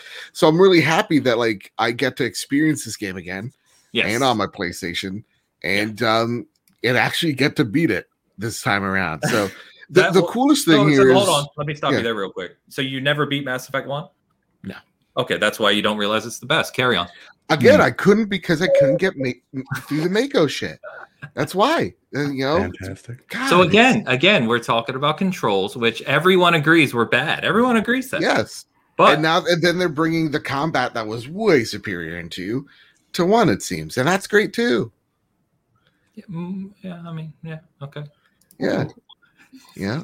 I, I and Miranda's my girl. Miranda is the best Bay, and so that's okay. why Mass Effect Two is. Mass Effect Two did have the best character interactions. I won't. Yes. yes. Oh, absolutely. One hundred percent. Yeah. Yeah. But I'm so. I'm so in on this game, man. This oh yeah. Great. Dude, the, the, update list is extensive. By the way, Sarko with always the best take. If you can't drive the Mako, you don't get to talk about it. That's that's fair. I think that's fair. think that's fair. by the way, uh, Wise Old Gamer said, by the way, can you guys please stop talking about PS dying? I live dangerously and put my PS5 in sleep mode. I'm worried you guys are antagonizing my PS5 and it just might die. I've put my PS5 in sleep mode since I got it. Me too. I have too. Uh, not not an issue here. I've had a couple of weird things. Hashtag fake news. Hashtag Luke's the worst. He won that poll. Hashtag Rick poll. Whoa, whoa, whoa. Okay, okay. But anyway, um, did you guys read? Through, did you guys read through these list of changes? Um, you know, what are you super pumped about going back through this trilogy again? I'm super pumped about going back through with Sony's backwards compatibility, which is just going to be the PlayStation 4 version just or a pro version just bumped up a bit. That's all it's going to be. You know? Yeah, yeah. It's more usability updates from what EA did for that. Yeah. Yeah, so I think it's going to be best on the Xbox or PC. But you know what? The the the, the I want to go back through two again because mm-hmm. I haven't played such a since the 360 days, so I just yeah. haven't played. It. It's going to yeah. be so. It's going to be so good. It's going to be really interesting because, and uh, again, remember, right? Mass Effect One came out in 2007. So, I mean, by the time this releases, you're at 14 years since release, and so there's a lot of people, even in their early 20s, who never even played it. You know, so that I think that's what excites me is that it's getting so many quality of life updates, uh, and it and and and also the unified approach. Remember, these games obviously released independently, and you do that weird kind of carry thing over if you could.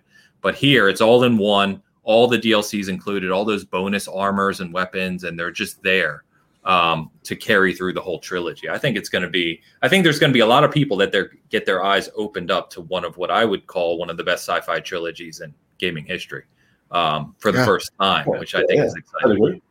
I'd agree. I mean, Henry Cavill looks like he's going to be Commander Shepard. Is that so. a thing? I didn't hear that. Oh hmm. yeah, he had a script and it and it was uh, apparently like on Instagram and it was a script for Mass Effect. I remember that. He's well, like, just doing a little reading or something like that. So wow. I say say that again, Carl. Unless that's a TV series. Could be too. Henry Cavill's so busy. Henry Cavill, how, how do you get that lucky? How, how does the dude is he's a handsome dude to begin with, mm-hmm. right? Becomes mm-hmm. an actor he's a hardcore gamer. He's down to earth. He's yeah. smart. He's funny. He's cool. Then they're like, hey, why don't you be Superman? Yeah, okay, I'll be Superman. and then he gets Superman. And then it's like, oh, by the way, you love gaming. Why don't you play Geralt and maybe Shepard too? It's like, yeah. what the what the hell roll of the dice did he get in life? Yeah, go build a, PC on Twitter. Yeah. That's what I mean. And, he's a hot gamer. bothered by it. Like, come on. and every woman wants it. Like, yeah, he's just got it all, man. Yeah. But and you can't even hate the guy because he's so damn cool about it. Yeah and he's got hair. He's got yeah, he's got hair too. Jesus. The best thing is is he's Guy's a got fan of everything. Yes. You know, that's that's that's that's awesome. I remember I saw him do like a or when the Suicide Squad came out, he like put on a mask and went to like Comic Con or something yes. and like took pictures with like Will Smith and yeah, um, all those guys, and they had no idea. Like, yep. The dude, yeah, he's, he's just, just, a good dude. Yeah, good dude. It's good nice dude. to see good things happen to good people, right? Yeah. Yeah. Watch next week. We find out. Time eventually come out that Cavill puts ketchup on his steak or something. Man, you have no idea how big of a thing that is here in Kansas City with Mahomes. My God, and he went with Hunts. Who the hell goes with Hunts? Wait, wait, wait, wait. Mahomes Hunts? puts ketchup on his steak? Yes. No, come on. He got a Hunts sponsorship from that. I didn't know that. Yes, he did. That's he also is is bringing Whataburger now four locations yeah. here in the uh, it was Heinz. No? Yeah, no, it was not Heinz. Heinz would have been at least almost except not even almost. Yeah, like in the U.S., Heinz is king, and then there's yeah. Hunt's, which is yeah, like Hunt's. your B grade ketchup. Yeah, it's the Pepsi of ketchup. Yes, we don't have Coke. We got yes. Hunt's. Bit of trivia: I live a few miles away from the Heinz factory. Mm. Oh, in the UK. Yeah, and then by the way, ketchup? Heinz ketchup in the UK is better than here because here they use corn syrup in it because everything mm. in the US has corn syrup in it. Sure. Where in the UK, it's still made the old way properly. Mm. It has like celery juice and other stuff, like the original Heinz recipe, whereas they changed it here. That's subjective. Little known fact I mean, for you. Yeah. I love I love ketchup. I put that shit yeah. on everything, but steak is where I draw the goddamn line. All right, man. Cavill has no beard, just fair. Yeah, sometimes he does, but most of the time he doesn't. Yeah, that's fair. Yeah. There, I'd let that man punch me right in the face. Just saying. We're getting we're getting close here, gentlemen. This is right. yeah, yeah, yeah. Moving some on. the things that are moving happening. on. Yeah, we've uh, yeah we've taken some turns today, but it's been fun, yeah. all in good fun. So it's all my fault. I saw it. I, I, do blame you, uh, and I blame Luke mostly. Yeah. Um, but anyway, let's talk about Diablo. Diablo two Resurrected. Um, who here is a big Diablo? Are you guys as big of a Diablo fan as I am? I can't remember. Um, I'm not as one, but I I enjoy good Diablos. Did I just get two no's? Dan, where are you at on this? I Do I have Diablo, to cancel the man. show? No. Okay. I like like the amount of time like Diablo 3 I didn't spend as much time in. Diablo 2, the amount of time I had in that game on PC was I mean, ungodly amounts of hours. Okay. I know? feel better now. Uh, who yeah. the hell invited these two? I don't know. it wasn't me. was but anyone, me. you know, Diablo 2 uh, Alpha is out there. Uh, keys are really limited. Uh, I know a bunch of people that tried to get keys, and I, I don't know a single person that got one. Um, but uh, there are streamers playing it. You can check it out. It is Act 1 and 2 of the full game. And uh, God, guys, did you check out this footage, Dan? It looks so yeah, I did. good. It's it's it's the thing with that's day one for me, hundred percent. Oh yeah, yeah. I mean, it's it's it's gonna soak up a ton of my time.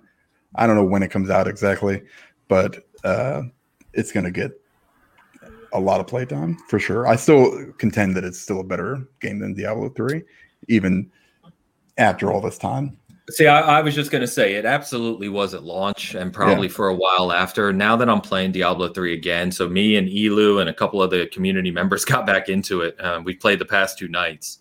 Um, what is in Diablo 3 now is absolutely oh, remarkable. Yeah, it's yeah, remarkable. Sure. Um, yeah. So the big question, of course, is you know you go from all these people still playing Diablo 3 to Diablo 2 Resurrected, which looks fantastic, but it's a much more kind of old school ARPG approach. Where does Diablo 4 go? Because I think Blizzard knows that there's these hardcore D2 people, the hardcore D3 people, and then there's a mix of both. And they've got to kind of walk that line of trying to satisfy the whole user base, which is going to be really interesting. Yeah, it's it's um, it's almost like you're going. You, you took a step forward. You're going to take a step back, kind of, and then you're going to go another two steps forward. Yeah, you know, I mean, it's it's a kind of a weird dance they're doing, but I'm sure four will be awesome. Maybe oh, not at launch, you know, but maybe they've learned from their mistakes from three. Um, that's another game I own on like four platforms. Oh, I, I added up because I I rebought it again yeah. this week. I went to buy the Necromancer pack, which was 15 yeah. bucks, but on Xbox the whole Eternal collection was 19. Yeah, and I was like, oh screw it, you yeah, know, just do it, man. Yeah. I got it on even Switch. though I already own it like seven times over. Yeah. I, I, I oh, I do. On, yeah, I bought it at PC at launch, and then yep. I have three copies of it for the 360. Remember, it was it's that long ago. It came out in 2012. Craziness. Um, for the 360, and then I have the uh, standard copy, two of the standard copies for the Xbox One, and then two more copies after that. So yeah, I've got it about seven or eight times. Wasn't it on PS Plus at some point? If I, it wasn't, I bought it on PlayStation, and also I have it on my Switch yeah. and my PC. Yeah, it's, it's I'm a am a man. huge Blizzard nut. I love. I've been a stand for them for so long. That's the only company I'm a fanboy of, and just seeing what Activision's done to it makes me so sad. But um, yeah, yeah Diablo 2 was a game that I wasn't allowed to play as a kid because my mother super into Jesus Cristo, and she's just like, "Ain't no way she looked at she first like Diablo. She's like, "Whoa, this I'm not is letting woman, Diablo in this house." yeah, this is a woman that watched The Exorcist when it first came out, thinking it was a Christian film, and sorely mistaken. So she looked at the title alone. She's like, "Absolutely not." Saw the cover. She's like, "You're going to church," and like. Whoa. So I'm excited that I'm going to be able to to play this again. I love the art style they're going with too, because yeah, it, it, just it just seems like it's it belongs in the '90s, and at the same time, it you know it just it looks so good. Yeah. Like Vicarious Visions just just a master at what they do. I, so I'm shocked. More. You know, we joke about acquisitions all the time, but Vicarious Visions is like gold to anything they touch. They're like they're they're they're not Bluepoint, but they're up there. You know what I mean? And it's just shocking to me that no one's really picked them up kind of full time yet. I honestly think they're they're one for one. I know Vicarious Visions. Vicarious, I think, is owned by Activision. If I'm not mistaken. I, I don't know. Maybe I could be wrong. Yeah, but they're they're upstate New York studio. I know that for sure. Okay, yeah, they're fantastic. If you don't know who they are, they also did the recent Tony Hawk remake, which was freaking brilliant. One of the mm-hmm. best remakes I've ever played. By the way, Hamad, what's up, man? He said this panel today is 100% fact, 0% hair. That's how we do it around here. I think that's going to be our some left, man. I think that's going to be our catchphrase from now on. Yeah, put it in the description. Bomber in the house. What's up, brother? Yes, Bomber and I played uh, yeah, Diablo the past two nights, and uh, yeah, man, it's it's just so much fun.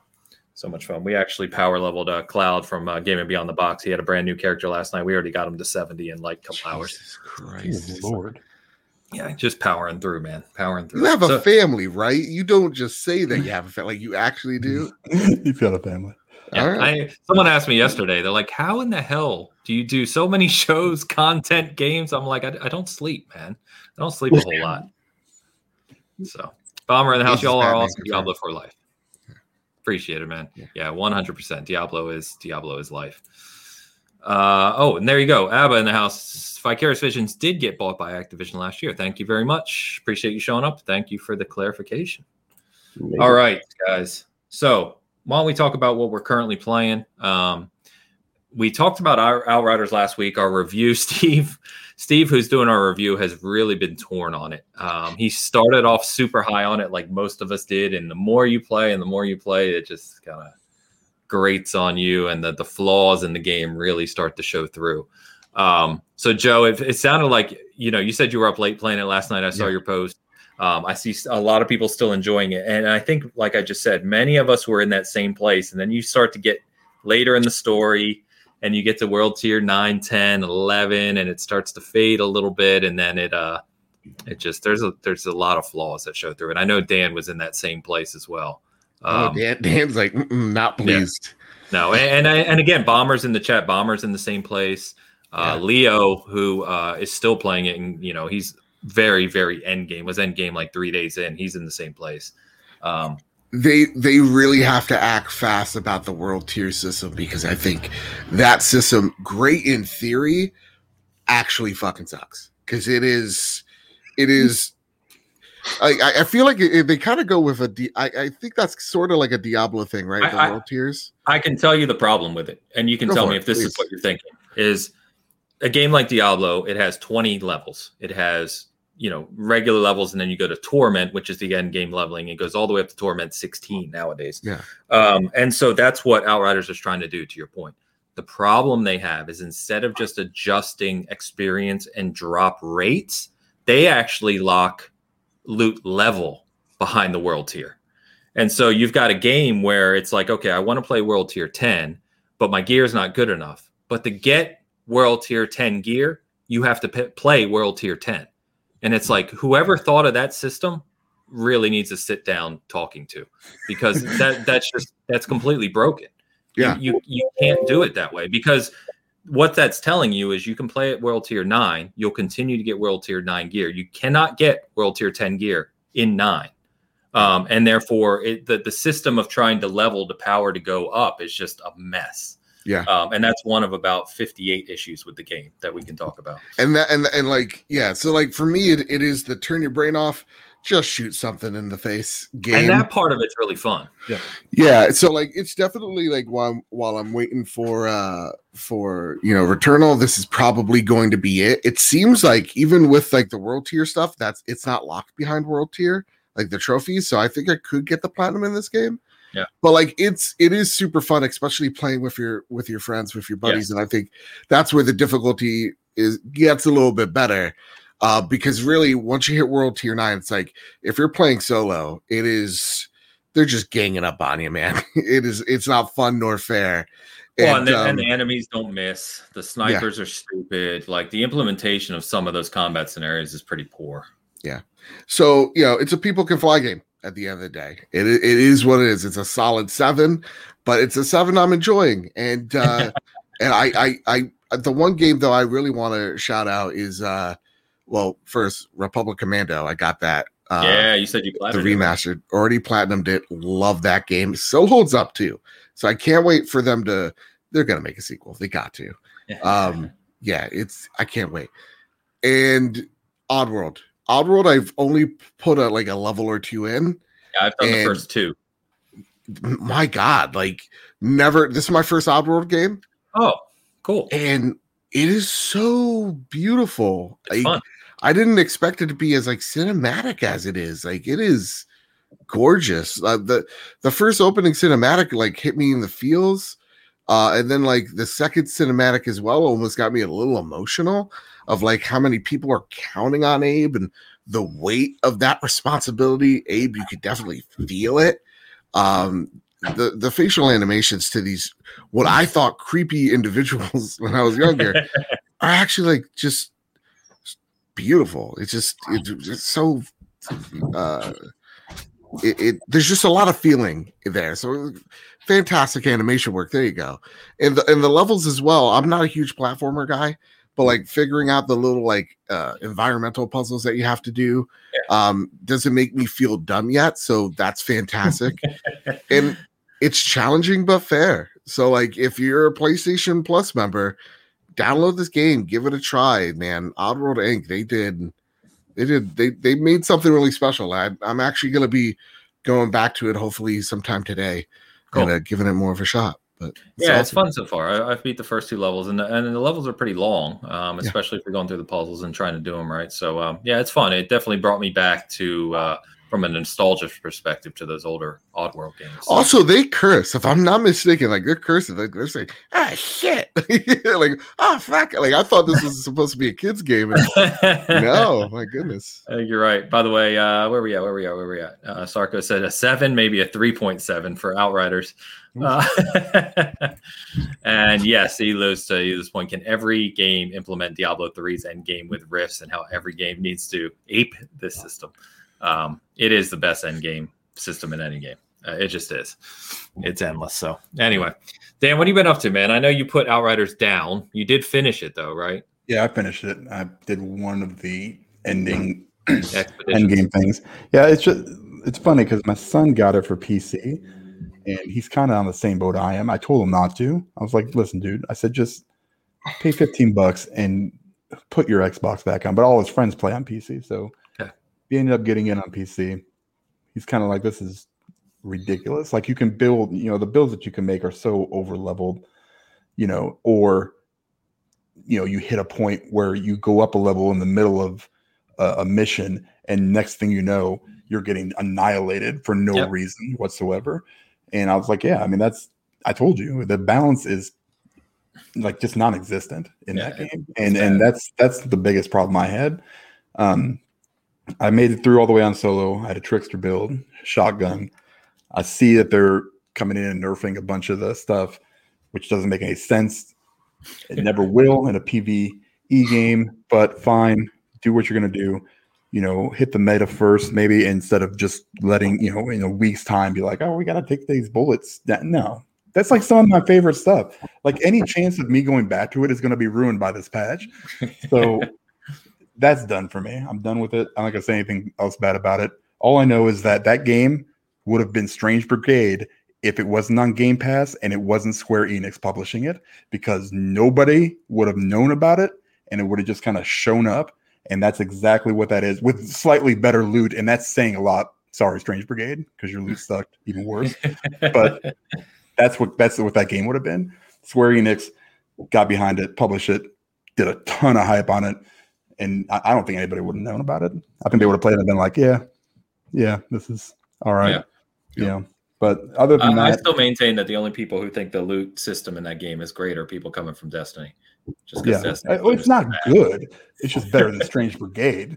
So you know, if that says anything. But uh, other than that, I've been kind of just floating around. I did the Hitman stuff, uh, new, uh, not the escalation, the new, uh, the Seven Deadly Sins start. That one's yeah, I did that one I think last week. The they released the new oh god, what the hell they call it? Elusive target. Oh, okay. That took me probably six hours to because I had to keep starting over because you have to like it's a new one, so it's it's it's in Dartmoor. Like the other last two that they put out have been kind of, you know, you familiar. They've actually been in the game before. This is a brand new one, so you have to learn like where they're going, you kind of have to just take times where you have to like track them and you can like you have to restart the game, like hardcore reboot it before the level ends, or because you can only do it one time. That's the mm. only way to do it. So it's kind of cheating, you know, a little bit, but I, I like to kind of figure it out and then get to that point where it's like, okay, I can do this, get my silent assassin, get as best, you know, do the best I can.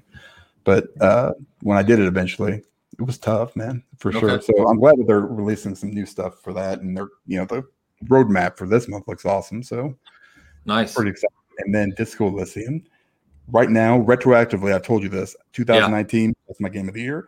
Sorry, Death Stranding, I loved you, you know, and whatever else released, Control, that was a good game too that year. Yeah. This one, I have, I don't even know what to say because I played a little bit on PC and I was just like, I hate playing on PC. This sucks. This is the worst feeling in the world. I don't like sitting here and using my mouse. You're, now, you're, you're not too far from me. I have it on PC. I played a few hours, and I'm like, right. I'm in the same boat. So I yeah. really want to pick it up on PS5. God, it's so good. Like the story, like it's super deep, and and the stories are really, it's just really well done. But you have to kind of dive into it because there's a lot of stuff that doesn't make sense if you don't pay attention. And I mean, there's so much to do. I finished it. I still had probably a dozen side missions that I didn't even, I wasn't able to finish because of choices either either made Yeah. or my character build. You know, so I'm just like, damn it! Like the completionist in me was killing me, and and it's it's just really really well done. I mean, for sure, I haven't played a game like that. It's so simple too. That's the best thing about it. like the the just the movement and stuff. Now there are issues with the PS5 per- version of it. There's a lot of technical issues, a lot of game crashes, Oh, a lot really? of yeah. There's a lot of uh, uh, what do you like like where where things just don't even load in. Like like certain missions are kind of broken. Okay. Like when you initially start the game, like you go looking for your badge, Yep. right? Like that's that's something I'm just gonna throw out there. Like the mission to go get your badge, broken.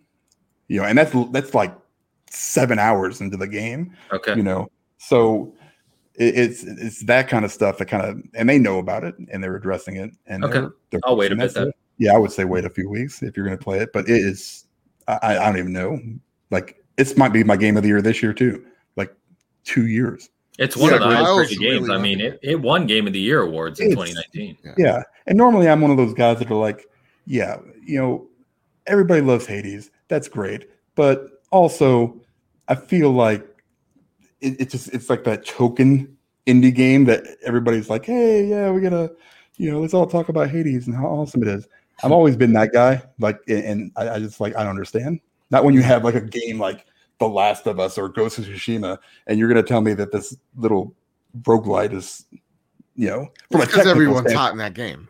God, I hate that game. Hades to me is like the antithesis of game of the year. But with that being said, I, I thought the same thing about Disco Elysium when I first saw it. And then I started playing it on PC and I was like, damn it. I'm going to eat my words. This is a really, really incredible indie game. So, and the thing about it offense. the writing is so good. Yeah. Even the it's so characters you just pass by, like just little secondary ones, it's so incredibly well written and oh, voice acted as well in, in, in Yep. the in the whole good. series. Yeah, that's that's another reason why I want to get over to it. Yep. That's Yeah. awesome. Fucking, fucking Cuno. Cuno. So I gotta, yeah, I gotta Cuno's get a piece to it. of shit. He's a piece of garbage, Cuno. All right, all right, calm down. Cuno. He's a nine year old you want to fucking punch him in the nose. Yeah. Sarko, by the way, dude, I got to your super chat all late here. Sorry about that. Super chat for power level. 499. Thanks, brother. Uh, and yes, just you know, just hit me up. We'll get that. We'll get you to 70, no problem. Hell, we could probably do it tonight. yeah. All right. Carl, you're in a new location. I am Cuno. Back How from hap- I had to retire to the spare room. no worries, man. What uh what have you been playing? Anything good? Uh, I'm back into Destiny in a big way. Yeah, yeah, sorry. I'm back into it. Yeah, don't, don't need to apologize. It's great. I'm sorry. Loving it. No, no. You know what? When I, I played it quite a bit on the on the PS4. I started on the 360. Yeah. So you know it. it but when you you haven't played it for a long time and you go back and you just say, "My God, this has had a bit of polish." I mean, serious polish. yeah, it plays years. so nice now. Yeah. Yeah, it is just a, still a gorgeous looking game for what it is, and it's a proper feather in the cap of of, of Bungie, big time. And uh, you know, you, you keep seeing Phil playing Destiny quite a bit. What's going? On? He plays on? it all the time. He's an addict, man. Yeah. Yeah. So what's going on there? Is he gonna is he gonna buy? Is he gonna buy the- Bungie? Are they gonna be Game Passed? Jesus, Here we go. Well, I mean, you know, all the expand you Destiny 2 complete is on Game Pass, all the expansions. Bungie dead Star- confirmed. Yeah. Bungie. so, dead. I mean, that's Yeah. it. Bungie's Yeah. dead. Bungie's acquired, PlayStation's dead. Damn, we got, you know, the market has changed just since we started the show. Yeah. Ah, Yeah, so I've, I've been playing a bunch of Destiny. Uh, I've had a good go of Oddworld. First two levels as well. But no, yep, first two levels. Uh, I think that's what I did too. It- Yeah. It's great. It- Yeah, it's cool. great. Yeah, Yeah. yeah. I realize I suck at those frustrating games. as hell. No, I it's so will bad. have a stroke. Yeah. Or I will kill people who are around me at the time. Hey, real quick, you guys, can you skip cutscenes in that game, or did I miss something? Because I cannot. Like In they are the Oddworld? long. In Oddworld? Once you've seen them once, I think you just hold down X and it, Damn it! I Like, I, don't could know. not figure out how to skip a cutscene. I was like, damn. Why? The thing is cutscene's so beautiful. Again, like like it's three hours long is why. that's fine. You just put first one, I was like, wait a minute, what are we doing here? I haven't even hit start yet, and I'm watching a movie. You didn't Yeah, see the directed by Kojima thing at the start? Yeah, that's what it Yeah. was. Directed, Yeah, I, I thought I saw. Norman Reedus there somewhere. Yep, he's My the one with the oh, baby. You didn't Yep. see that one?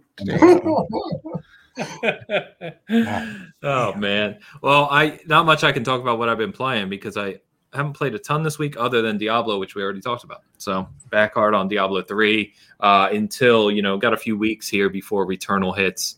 Um, I was actually spared by the Deathloop uh, delay because I realized that I had signed up to review Returnal, Resident Evil Village, and Deathloop in a three week span, which would have been horrendous. So, um, but yeah, just a lot of Diablo, man. Diablo 3. So I will say, if you haven't played Diablo 3 or you haven't played it in years, um, there is so much going on with it at this point in time and so much to do in that game. It's incredible. So, and the new season did just start as well. So, yeah, I would highly recommend jumping back into it.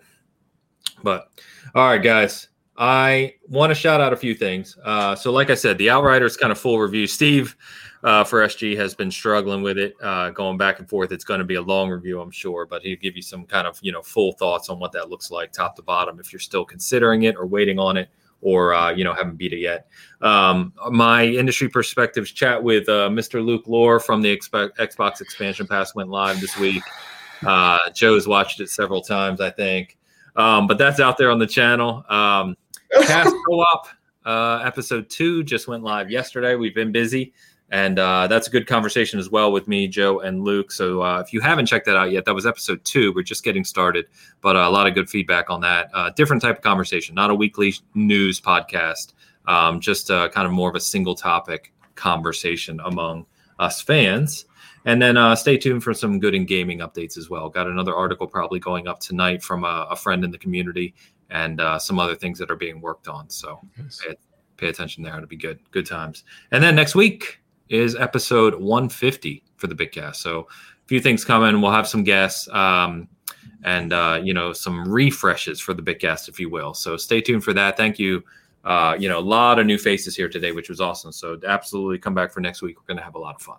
So let me go ahead and close out. Uh, Carl, I'll start with you, man. What do you want to shout out? Where can people find you? Uh, on Twitter, just moaning as usual about everything and anything. I'll be honest. Yeah, just having an opinion on things. Now on, on Twitter, um, just at uh, OSTX78. That's not my year of birth, honestly. Yeah. yeah, it's uh, it's getting down there because I'm the same year. Um, uh, thanks for coming on, man. Always a pleasure. And uh, you also do a lot of work with uh, retro stuff lately, retro I consoles. certainly do. So, yeah. Uh, just, just, I've got, a, I've got a shout out to Jane, uh, Jane uh, Whittaker, just to say, you know, a brilliant interview I had with the, with him. Amazing, just to, just to, to talk to someone who was an absolute veteran in, in the in the gaming industry. I mean, he was the the lead, um, one of the lead programmers uh, in Rare at the time when when they made uh, 007. Also, um, you know, finished off programming Alien versus Predator, Predator on his mum's kitchen table. Absolute industry legend uh, and a really, really nice person. I've uh, interviewed with them, as you know, Ains, and I'm, I'm Yeah. going to try and transcribe that up and, and, and put it into some semblance of just capture the awesomeness that was that was that interview. Yeah, yeah, yeah. So stay tuned for that. Where I know we talked about trying to figure out how to break it down into kind of Oh, yeah. multiple topics. So we'll figure that one out too. But yeah, very cool. So, Yeah. Joe, uh, I feel like we've talked an awful lot lately. So I think Right. anyone watching this is uh, already there with you at Trophy Room. But go for it. I just want to just highlight how awesome this show is, how awesome everyone is. I love coming on this show. Like it's just so much fun just chatting with Are everybody. you lying right now? No, the only thing I'd lie about is saying that Luke Lore is a decent human being. But other than that, you can find me over at Mr. Badbit on Twitter. You can find my show, The Trophy Room, the video version on YouTube. It is a weekly PlayStation show where me and my best friend Kyle talk about the latest and greatest in PlayStation each and every Thursday. You can find the show on Twitter as well at PS Trophy Room and a Patreon as well at patreon.com slash PS Trophy Room. uh, and Apple Podcasts, Spotify, Google Play, wherever you find your podcast, you can find the Trophy Room there. Um, yeah, and we got some really exciting news that I cannot wait Yes. to I know- scream I know what it is. to the Can I say it heavens right now? about. No. I can't. Kyle would literally he would leave. that's that's his announcement to to announce. I Yeah. guess. But no, that's it's awesome, though. Looking forward to it. I saw your note about um, your last episode from uh, a few days ago was the fastest downloaded yet. So, Yeah. man, just congrats. That's awesome. Thank and you, uh, thank you. no doubt the uh, the upcoming news uh, will uh, help with that more too, which is awesome. So, yeah, it's gonna be fun. It's gonna be fun.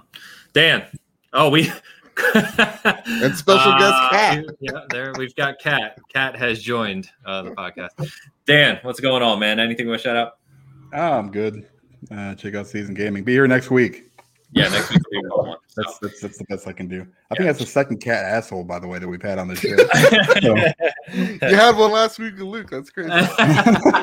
Third. I'm sorry. Oh my So- god. Chat, you guys have been amazing today. Seriously, they're uh, just the support, uh, super chats, especially you, clown. I don't know what happened. If you stole that credit card, I don't mind. You can. Yeah. you can come It's too late now. too late now. I mean, Yeah. it's there. But no, Just you guys have been drugs. great. Fun conversation. Uh, really appreciate you guys coming out. Love seeing new faces. So hope you'll join us uh, consistently because, uh, like I said, 150 next week. Few refreshes in the works, and uh, always a good time here with us. So you guys rock. Thank you again. That was Big Cast 149, and we will see you next Saturday. Peace.